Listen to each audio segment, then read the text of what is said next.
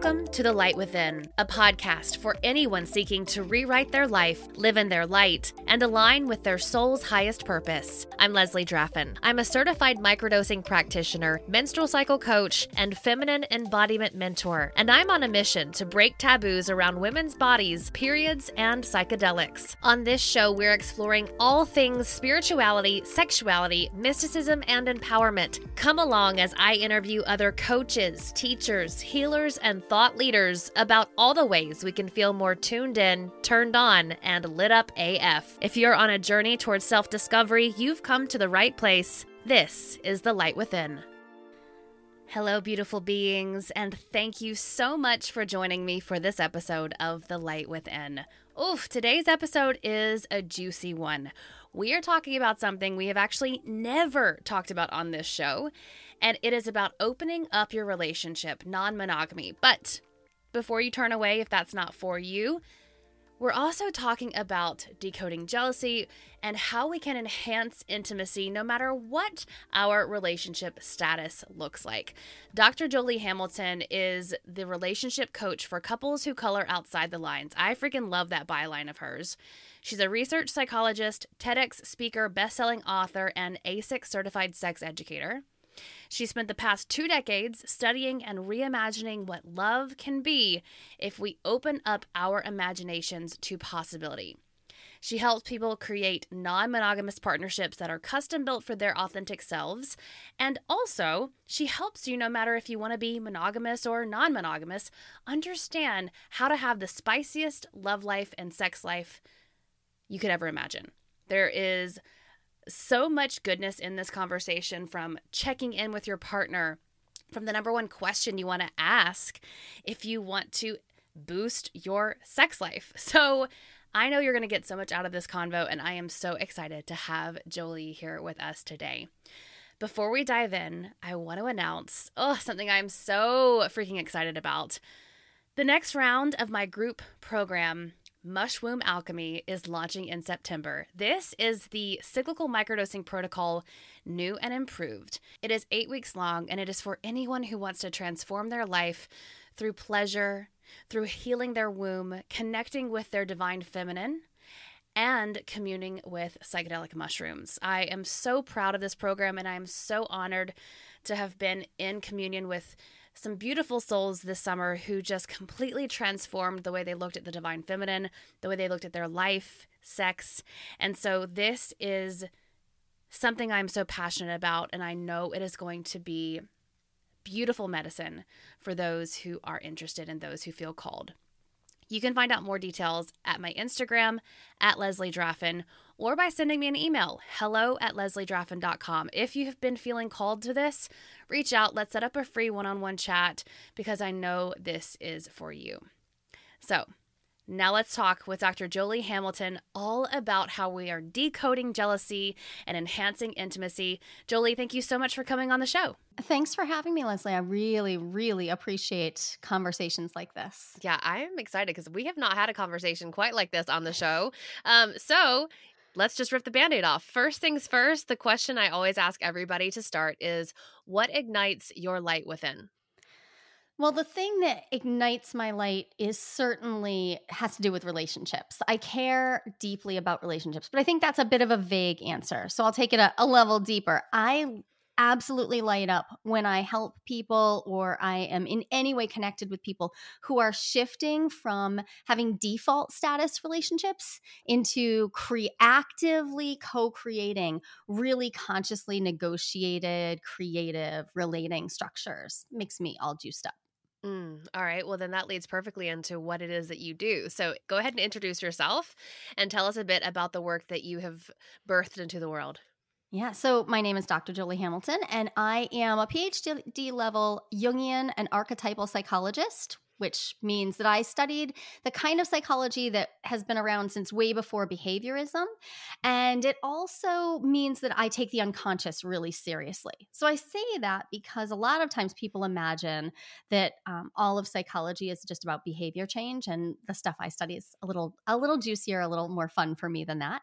Um, I'm also an AASECT certified sexuality educator, and then maybe the most important thing I'm somebody who really deeply, passionately cares about um, the the way that we create relationships being of service to our individuation journey. So Mm-hmm. I have spent the last 15 years rebuilding my career so that I would be able to do that every single day. And that's what I do. I help people create relationships that serve their their goal of being the most them version of them possible while also being ethical and conscious and delightful humans as well. Mm, I love that. So, how did you get on this path? Like, how did you decide this was what you were going to do with your life? Yeah, I screwed everything up. Like real bad. Like re- like really really really bad. um I think a lot of us, you know, we we do we make um we make lemonade out of lemons, but in this case, you know, I thought of myself as a person who deeply loved, but I did not think of myself as a person who was competent at relationships. I grew up in a really troubled household. You know, my parents meant well, but like lots and lots of troubles and problems, and grew up and then married somebody who I wasn't well suited for and immediately had four children with him and like just did all the things to create a life for myself where I was pretty romantically and sexually miserable. Mm. And and then one day, I mean, through oh god, I had done so many things. I had had many, many careers, and I was raising those children. I was homeschooling them, and all the things. And then one day, I had what I call a numinous experience. Mm. It was transcendent. It was that like that experience the sacred just in your life. Except I happened to be in like a sticky bar at night, and I do not spend time in bars. Like that's not my thing. I think it was my second time ever having been in a bar. I was 33 years old. Um, but I saw something I couldn't unsee. I saw a version of love and and passion that I had no idea existed. And from there, I managed to really have to reinvent my whole life because I mm-hmm. couldn't unsee this. And I couldn't unsee how miserable I had been in my complacency and how I had actually made my husband miserable as well by by encouraging complacency even though I said I was the one showing up to the relationship and always trying to do the work and make it better. Mm-hmm. Yeah, but at the end of the day, it's easier. It was always easier to point fingers at each other or to say what we couldn't change or to just not imagine big enough. And that's what I help people do most of the time now. Imagine so much bigger and be brave enough to take the steps to say, hey, you know what? The mainstream doesn't always work for me. So I'm going to have to really go it on my own. Mm-hmm. It's scary. It's it's scary to reinvent your life that way, but that's exactly how I wound up here doing what I do. And so, I know that your tagline is, oh, what was it? It was so cute. It was um, The coach, Coach for for- couples to color outside the lines. Exactly. Yeah, I love that. And so, let's talk a little bit about coloring outside the lines in relationship, right? Um, Yeah. You have this term creative monogamy. I had not heard it before. I've certainly heard um, consensual non monogamy and things Yep. like that. Um, but what is creative non monogamy? So I so I use the term creative monogamy actually specifically and the reason I do is because I I think it's a, a misunderstanding that that there are two boxes. There's monogamy and non-monogamy and you have to choose one or the other and then like you, you have to get in and then just follow somebody else's laundry list of what those scripts are. Like okay, now do all the things. When in fact, if we are in consensual relationships, of any type, which should be all of our relationships, right?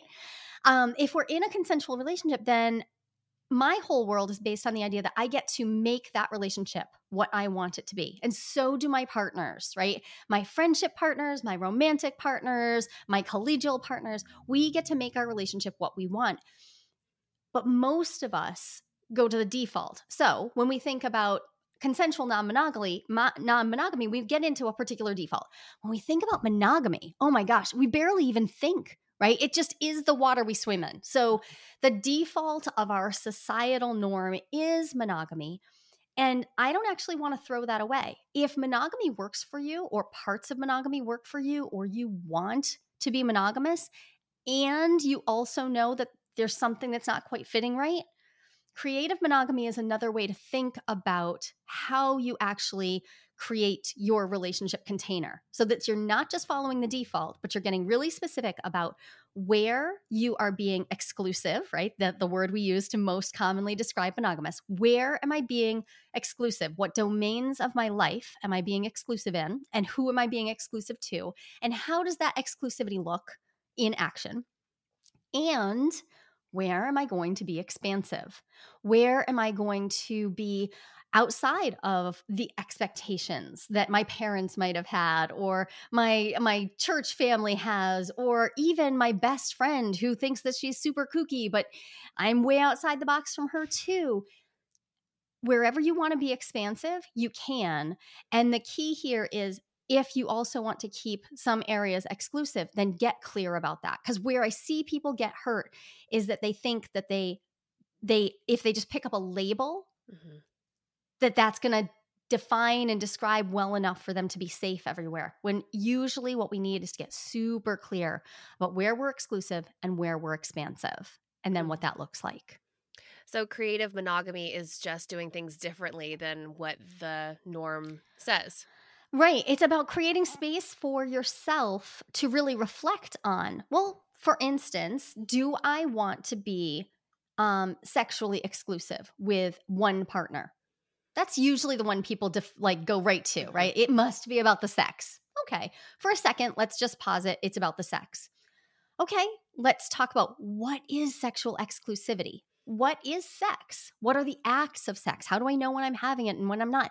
And start breaking down into like, okay, it, do I actually want to be expansive in sex? Okay, if I do, how? Like, in what way? Because there are so many different ways that we can be expansive, including things like going to a strip club with a partner. And that could feel really expansive for me. Um, for some people, watching porn together, it feels really, really expansive. For other people, um, it's going to be out there. It's going to be into the, like, I personally am polyamorous. It's going to be about having multiple partners. Mm-hmm. I think you know, this gets really interesting though when we take it away from the sexual area because most of the time we go to that sex idea and we're like, that it's all about the sex. Mm-hmm. But what about our emotionality? You know, what about creating deep emotional connections with others? You know, most women I know have at least one or more close emotional connection with another woman. That's considered very normal. I mm-hmm. don't know anyone, even in the strictest of the monogamous containers, who says, no, you can't have any other friends. Right. However, what if that friend happens to be of a gender I'm attracted to? Mm-hmm. Like, what do we really mean here? And this is where it gets really interesting to start to think about what do I want out of my exclusivity? What am I actually trying to get? What's the need I'm trying to get met through exclusivity? Because for me, I so I'm a bisexual woman. Therefore, um, limiting my friendships to women is not going to help my partner feel any less threatened, right? So it's really easy for us to have these conversations about emotional intimacy being a norm. But for a lot of people, emotional intimacy is terrifying in a monogamous container. So this can be a really juicy conversation. It can also be a little scary for people to think about what if we really do allow each other to be fully actualized as autonomous individuals in our friendships and our emotional relationships. It's it's exciting. And when people get scared about it, usually they default into that setting of like, nope, that's an emotional affair. Mm-hmm. I, I mean, what is the difference between an emotional affair and a friendship? And I hear a lot of times I'll hear people talk about, well, anything that you would keep a secret from your partner. I'm like, yeah, I think that, you know, fair fair but that would be because you're also creating another layer of exclusivity right? Like you're creating a, a sort of another bubble inside an affair partner's life where you're also sort of operating on the premise of monogamy and exclusivity even though you're violating the premise of monogamy and exclusivity so it's when we break that notion and we start talking about how can i be in integrity with my relationship agreements? How can i make sure that my partners needs are feeling met and and fulfilled while also be honoring my own needs? Mm. that's where the really yummy conversations happen. But we have to break away from the default to have them. Yeah. And so what have you found is either the benefit or I don't even know if benefit's the right word. You know, why do we um some of us like really gravitate toward exclusivity especially in certain partnerships? Like what is it about exclusivity that makes us feel safe? Yeah, I mean, it makes sense for from for the one thing, it, here we are in in 2023 in um, you know, modern westernized social setting for one thing, we've been told nothing else. We have been presented no other model. So why would we think something is safe when everywhere we look, every song we sing, like every pop song you hear on the radio, every rom com, go all the way back into our great literature, like monogamy is the presentation. So there's that. And then also, you know, it's scary to be in a whole big world with options, right? And so just limiting options is one way that a lot of us seek safety, mm. right? I seek safety by saying, this world is overwhelming. Let me just simplify it a little bit. And then, of course, we have, um, and there's plenty of research out there on this, the whole notion of a couple bubble, right? I'm gonna I'm gonna find one person I'm going to I'm going to couple up with them. I'm going to create a bubble around us and be inside that and I don't have to worry about the rest of the world. And if that works for you, awesome. The trouble often comes in when it stops working. Mm-hmm because it might be working for a long time and then all of a sudden it doesn't work for one of you. And my point isn't that you can't have a couple bubble or you can't do monogamy. It's that what are you going to do if and when that no longer feels like a right fit anymore. Mm-hmm. And a lot of times when it doesn't, we wind up in a huge amount of shame and stigma and terror, even. And that just, it does not help anything to be in that space of shame and terror when really what we need is to start figuring out okay well what would it look like if i didn't use this what would what other frameworks would i use for relationships because um, a lot of times I think people gravitate toward monogamy and exclusivity because they have no other ideas and they don't have really solid relationship skills to begin with. Like uh, the number of monogamous people I've interviewed for my my jealousy research who have no actual relationship agreement spoken or written down. They just quote unquote know the rules. Mm-hmm. I'm like, okay, cool. When did you talk about them? I, they're just the rules. And so this is where I think maybe it feels safe, but is it safe?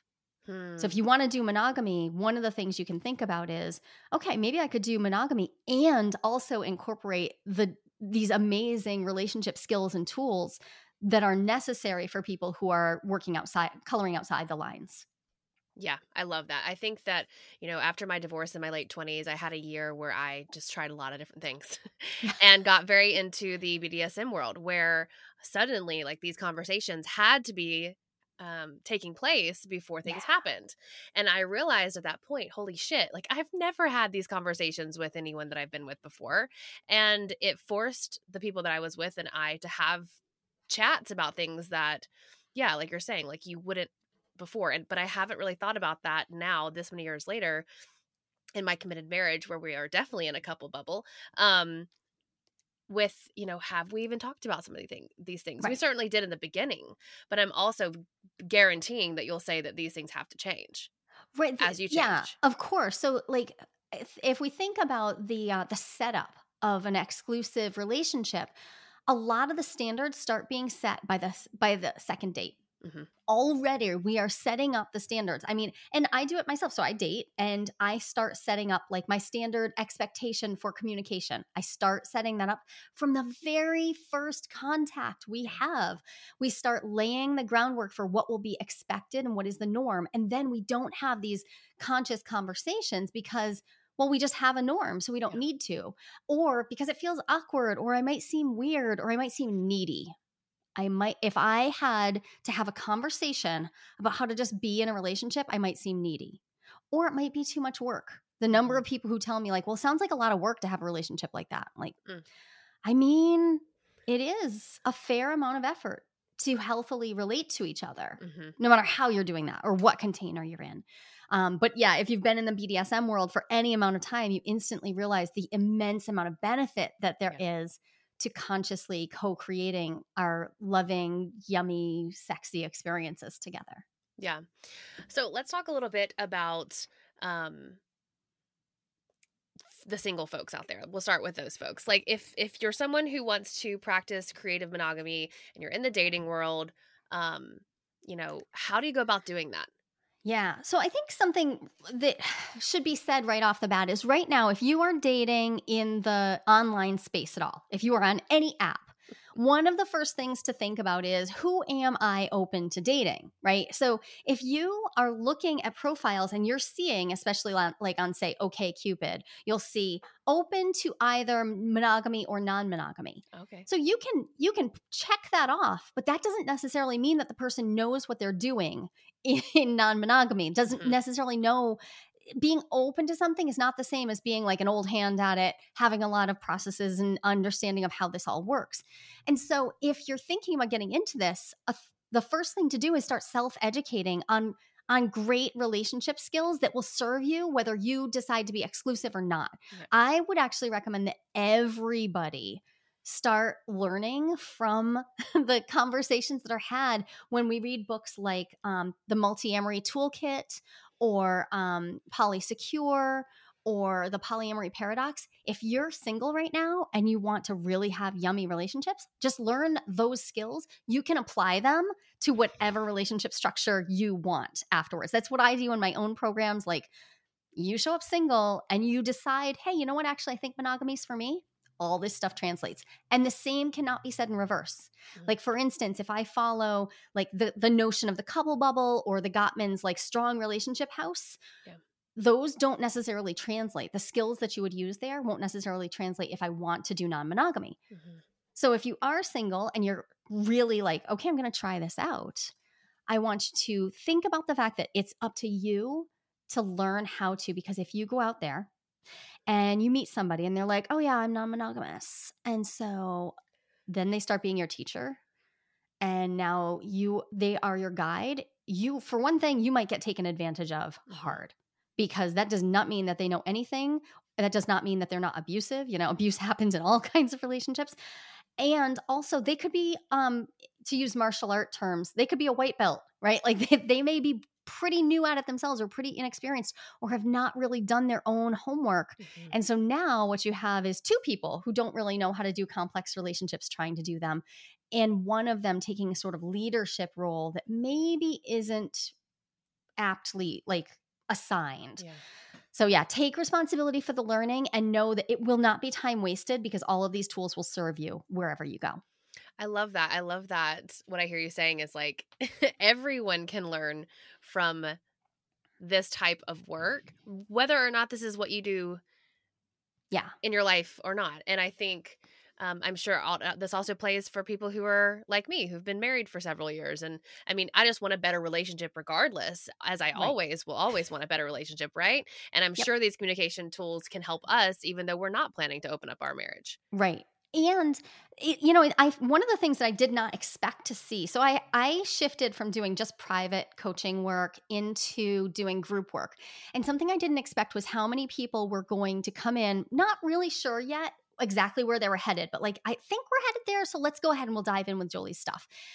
And the number one thing that has come out of that is people going this is this is just life work. This isn't even just relationship work. This is like getting to know myself, knowing how to move through the world. This is it.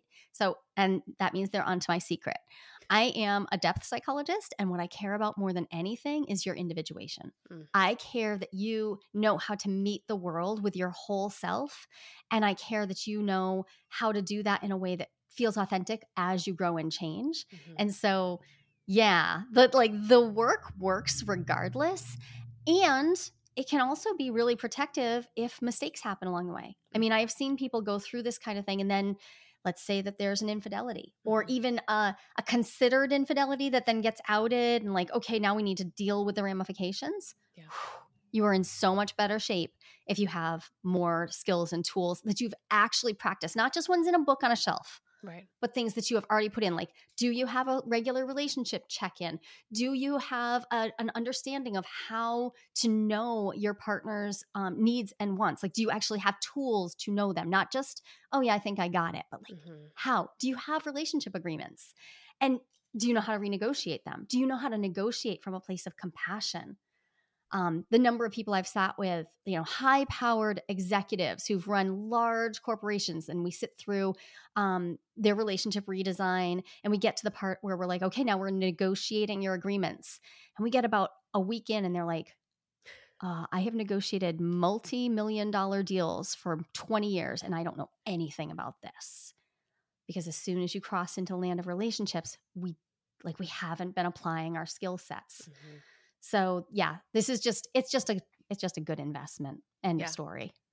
so you mentioned a couple things there, but let's let's go through them sort of again. Like what would you say um were so, are some steps to build a better relationship regardless of if you're going to um, be if you're single right now or if you're in a marriage or whatever it is i know you said yeah. the, the check-in yeah, so a relationship check in, and that can be as simple or as complex as suits your relationship. Um, a relationship check in for some people is, um, you know, uh, so my my anchor partner and I, um, we've been together he, i've known him my whole life we've been together for 15 years we have a um, celebrations and recalibrations meeting and it's pretty complex like we we have a way that we go through things. It's actually based on agile principles because he's a software engineer so of course it's based on nerd stuff. Um, but you know, it could be, and I have done this with other partners. Uh, it's as simple as, oh, once a month we check in and we say, what are our wins? What are our learns? What do we want to do differently? And hey, by the way, um, is there anything I need to apologize for? Like, are there any unsaid things? And we do a little resentment prevention mm-hmm. planning here. And just having that on the books it's on the books. It happens at a regular interval. It doesn't have to be the same time every week, although I happen to like it, or every month, but having it on the books so that that's happening. I also do like in my in my bigger relationships, yearly you know, great big, like, okay, let's devote a day to this. Like, let's go somewhere nice. Let's really get into what what are we doing here? Is this what we mean to be doing? Is there anything that we need to revisit? Um, so the check-in it, it, can't be overstated. There's also um, there are so many different ways to do this. I mean, if you type in relationship check-in, you're going to get lots of them. Um, I strongly recommend that you choose the one that fits the relationship that you want to have, not just the just the relationship you currently have, but like what would you have to do to level up a little bit? Don't choose the easiest one. Choose the one that would suit you. Mm-hmm. Yeah, I love that. So Let's talk about for folks who are listening to this, and I'm not sure if I have a lot of listeners who are into this thing, but we they know that we listen we talk about all kinds of wild shit on this podcast. Let's talk about opening up a marriage, yeah. um, or a relationship, whether you're yep. you've gone down the aisle figuratively, literally, or whatever. Yeah. So, what are the steps to start that type of opening?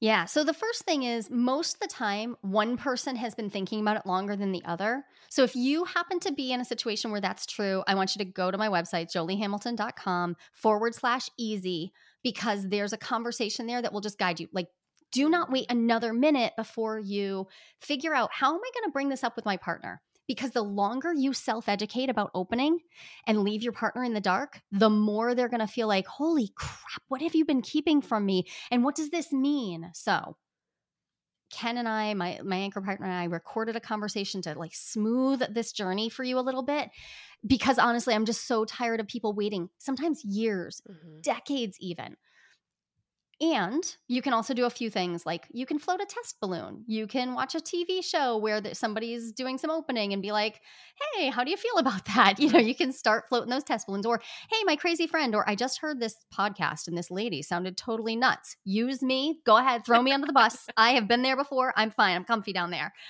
So do that. And mm, when when you decide to broach the opening topic. A lot of people will decide to do that when they've, you know, maybe had a few glasses of mm. wine or things are feeling really loose. You're on vacation and there are just like cute people around. And so you start floating these ideas. What I like to remind people is if it's a cute idea that sounds funny or haha, or you're playing, you're, you're like toying with the idea, it's an idea. Mm-hmm. Don't just say, oh, that was just because we were in Cancun Like, actually, just take a moment and say, you know, that actually exists in our imaginal realm. We don't have to act on it, but it exists. And I should just acknowledge that, oh, that might mean that the two of us would consider this at some point, or that one or the other of us would like to at some point, which doesn't mean we have to do anything. Mm-hmm. Definitely doesn't mean we have to do everything. You always get to be at consent. But when people come to me, they've often started the conversation from this sort of cutesy, like, haha place. The sooner you allow yourself to entertain, like, well, what does that even look like? What does it sound like?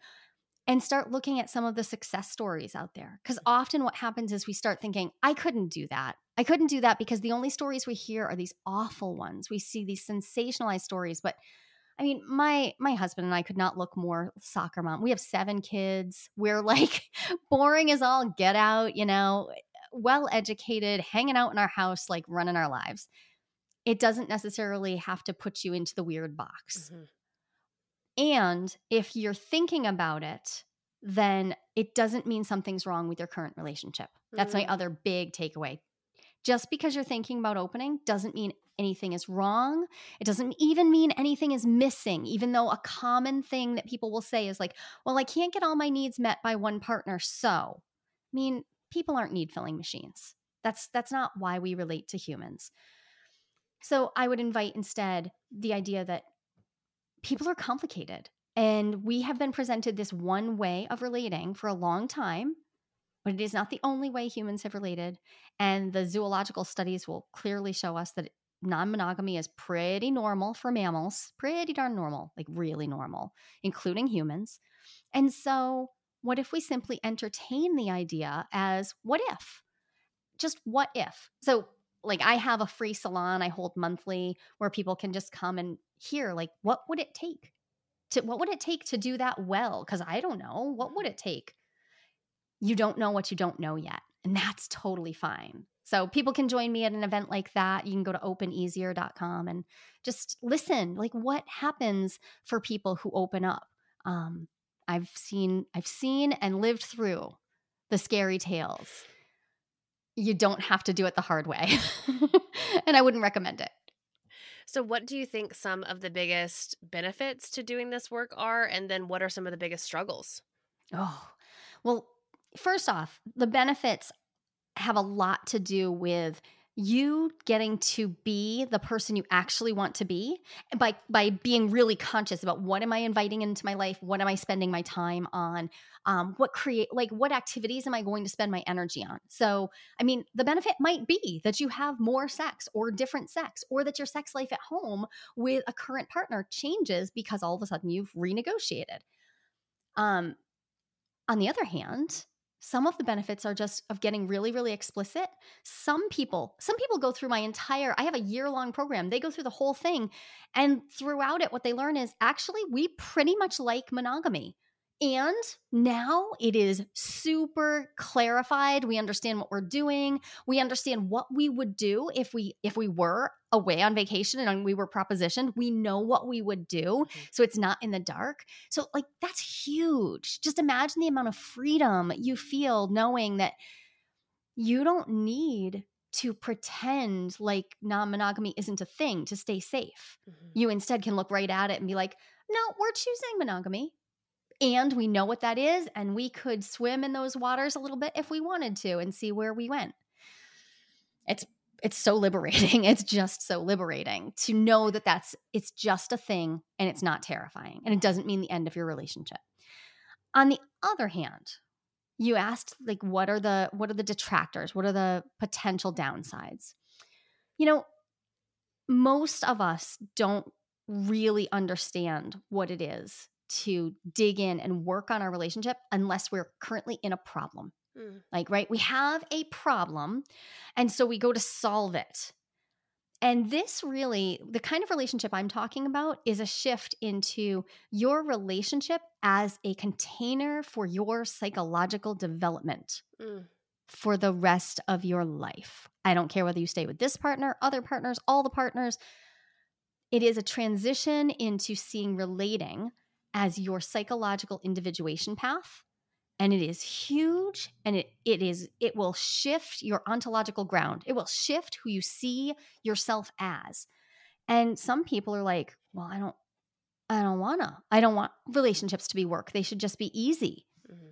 And I would say, how many easy relationships do you know that actually are yummy?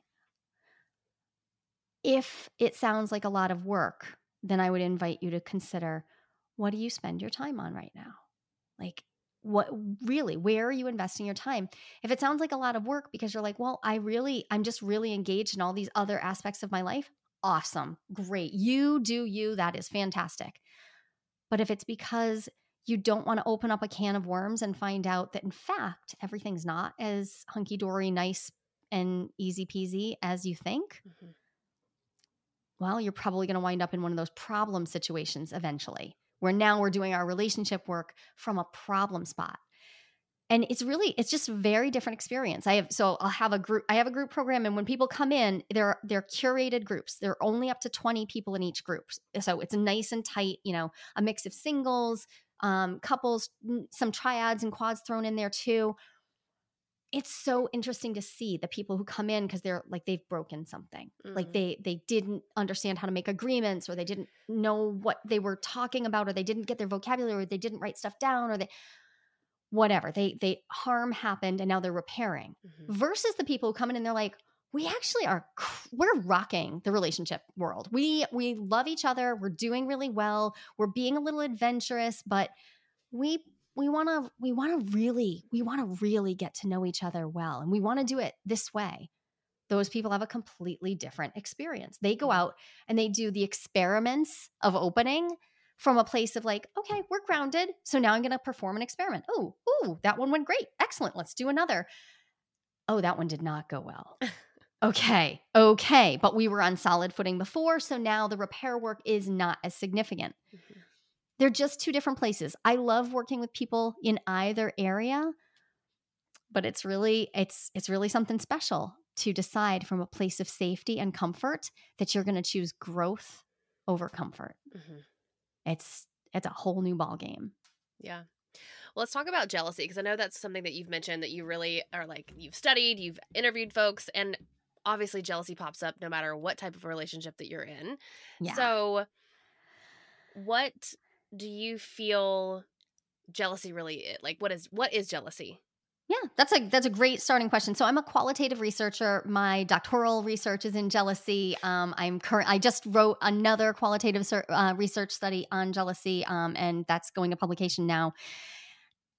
Jealousy is the real or imagined, real or imagined threat to a valued love bond right? Mm. So the way we can identify jealousy is it's a triangle. I have me, I am the jealous one. I have my beloved, the one I care about, and then I have a perceived interrupter. Mm-hmm. So if I can spot a triangle, I know it's jealousy. The reason that's important is that it is different from envy, where I just want what someone has or I want to be who they are. There's like a longing feeling. Mm-hmm. And I sort these apart because jealousy at core exists because it, we want to maintain something we want to we want a relationship with someone. It is about the relationship itself. It's a very it is a social emotion but it's also a relational centered mm-hmm. emotion. Whereas envy which people often conflate right that can be just about wanting the thing someone has or wanting to be like they are. I might want to have their power lifts. I might want to have their car right? But that's different. So jealousy is about maintaining and building relationships. And we can spot jealousy as early as six months old in infants. Mm-hmm. So we know it serves a purpose that's deeply rooted in our psyche.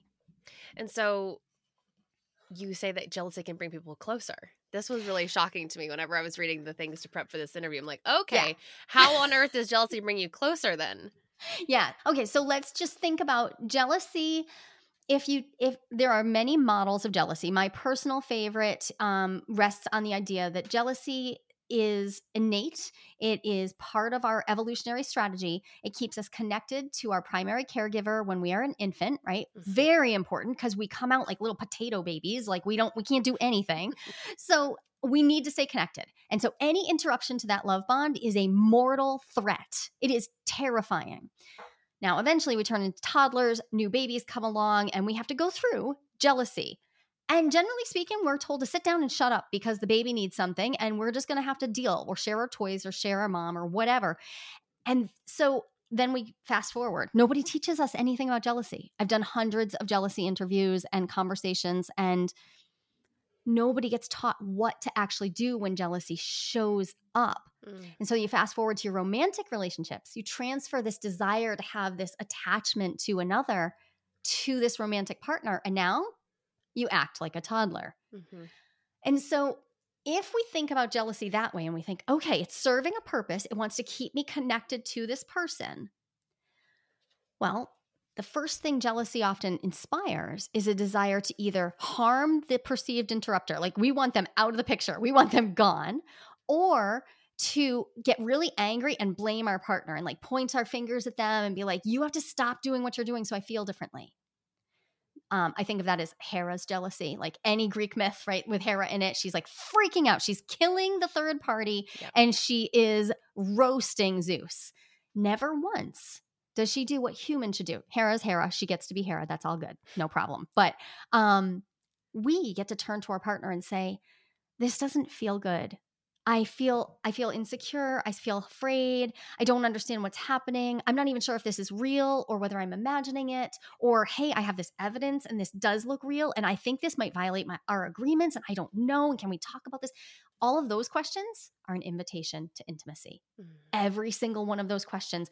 If you meet jealousy with curiosity and you meet it early, so like you get to know the earliest phases of your jealousy, then you can turn to your partner in a place of loving curiosity and be like, ooh, this is coming up for me. I don't want you to fix it.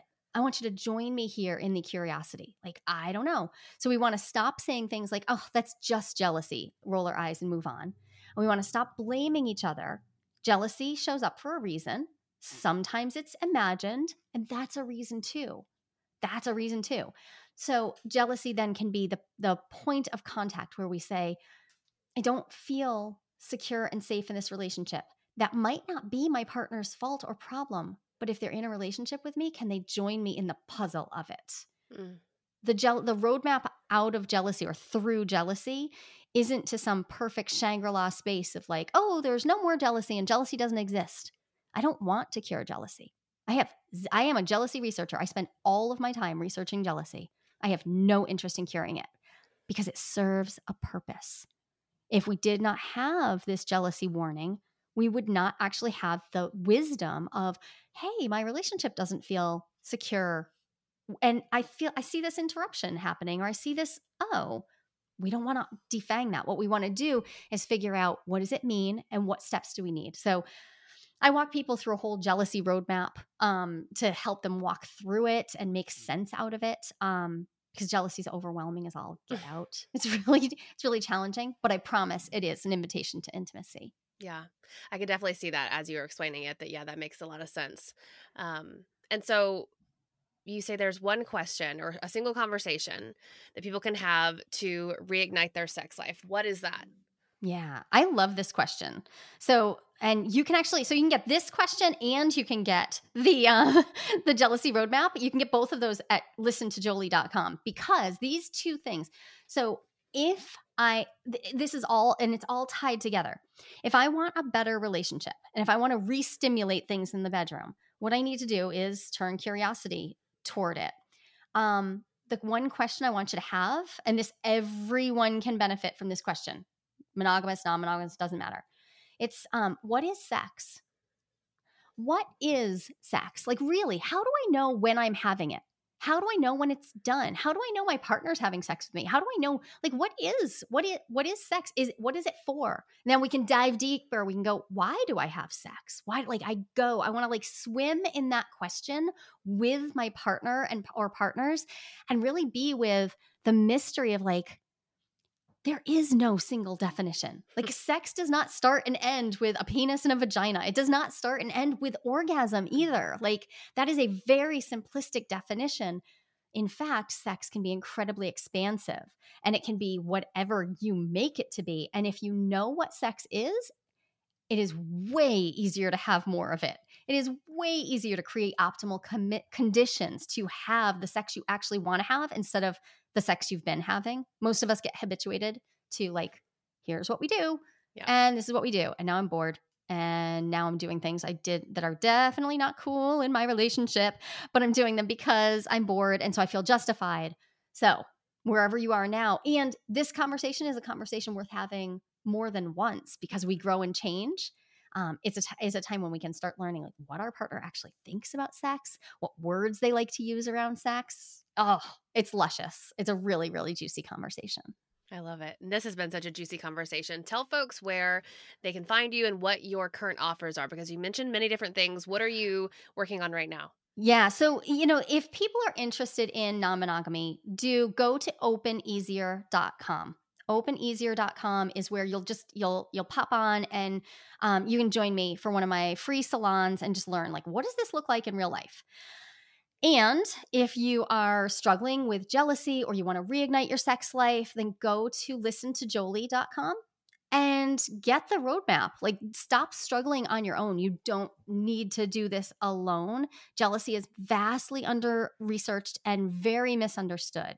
I have taken a lot of time to like distill it down into okay, here are some central principles around jealousy so that you can get the help and support you need and de shame it because mm-hmm. there's no need to feel shame over jealousy, but a lot of us do. Oh, yeah. Well, I will put links to those um, websites in the show notes. Anything else you want to share that I didn't ask you about? Well, you know, the the one last thing I think I would leave everyone it with is just to remember that you get to design your relationship to be exactly what you want. And so if what I do isn't your cup of tea, that's totally cool. If you took away nothing else, just take away the idea that you get to actively consciously design it to be whatever you want and that will make me thrilled. I'd be so happy. well, thank you so much for coming on. This was amazing. Thanks for having me. Do you just feel so lit up after that conversation? I love her energy. I love how she broke down so many concepts that can often be triggering. And she did it in a way that was lovely and light. And yeah, I just, ugh, feel so blessed to have had the chance to chat with her. Again, all of the links to connect with Joli are in the show notes below. You can also connect with me on Instagram at Leslie Draffin and at the Light Within podcast. Send me an email, hello at lesliedraffin.com. If you're interested in coaching, if you just want to chat about anything that's been on these podcasts, if you have a guest you think would be great for the show, send me an email and let's connect. I hope you guys have a wonderful week. Thank you so much for spending some time with me today. And remember, there's no light without darkness, but there's no darkness without light. I'll see you next time, babe.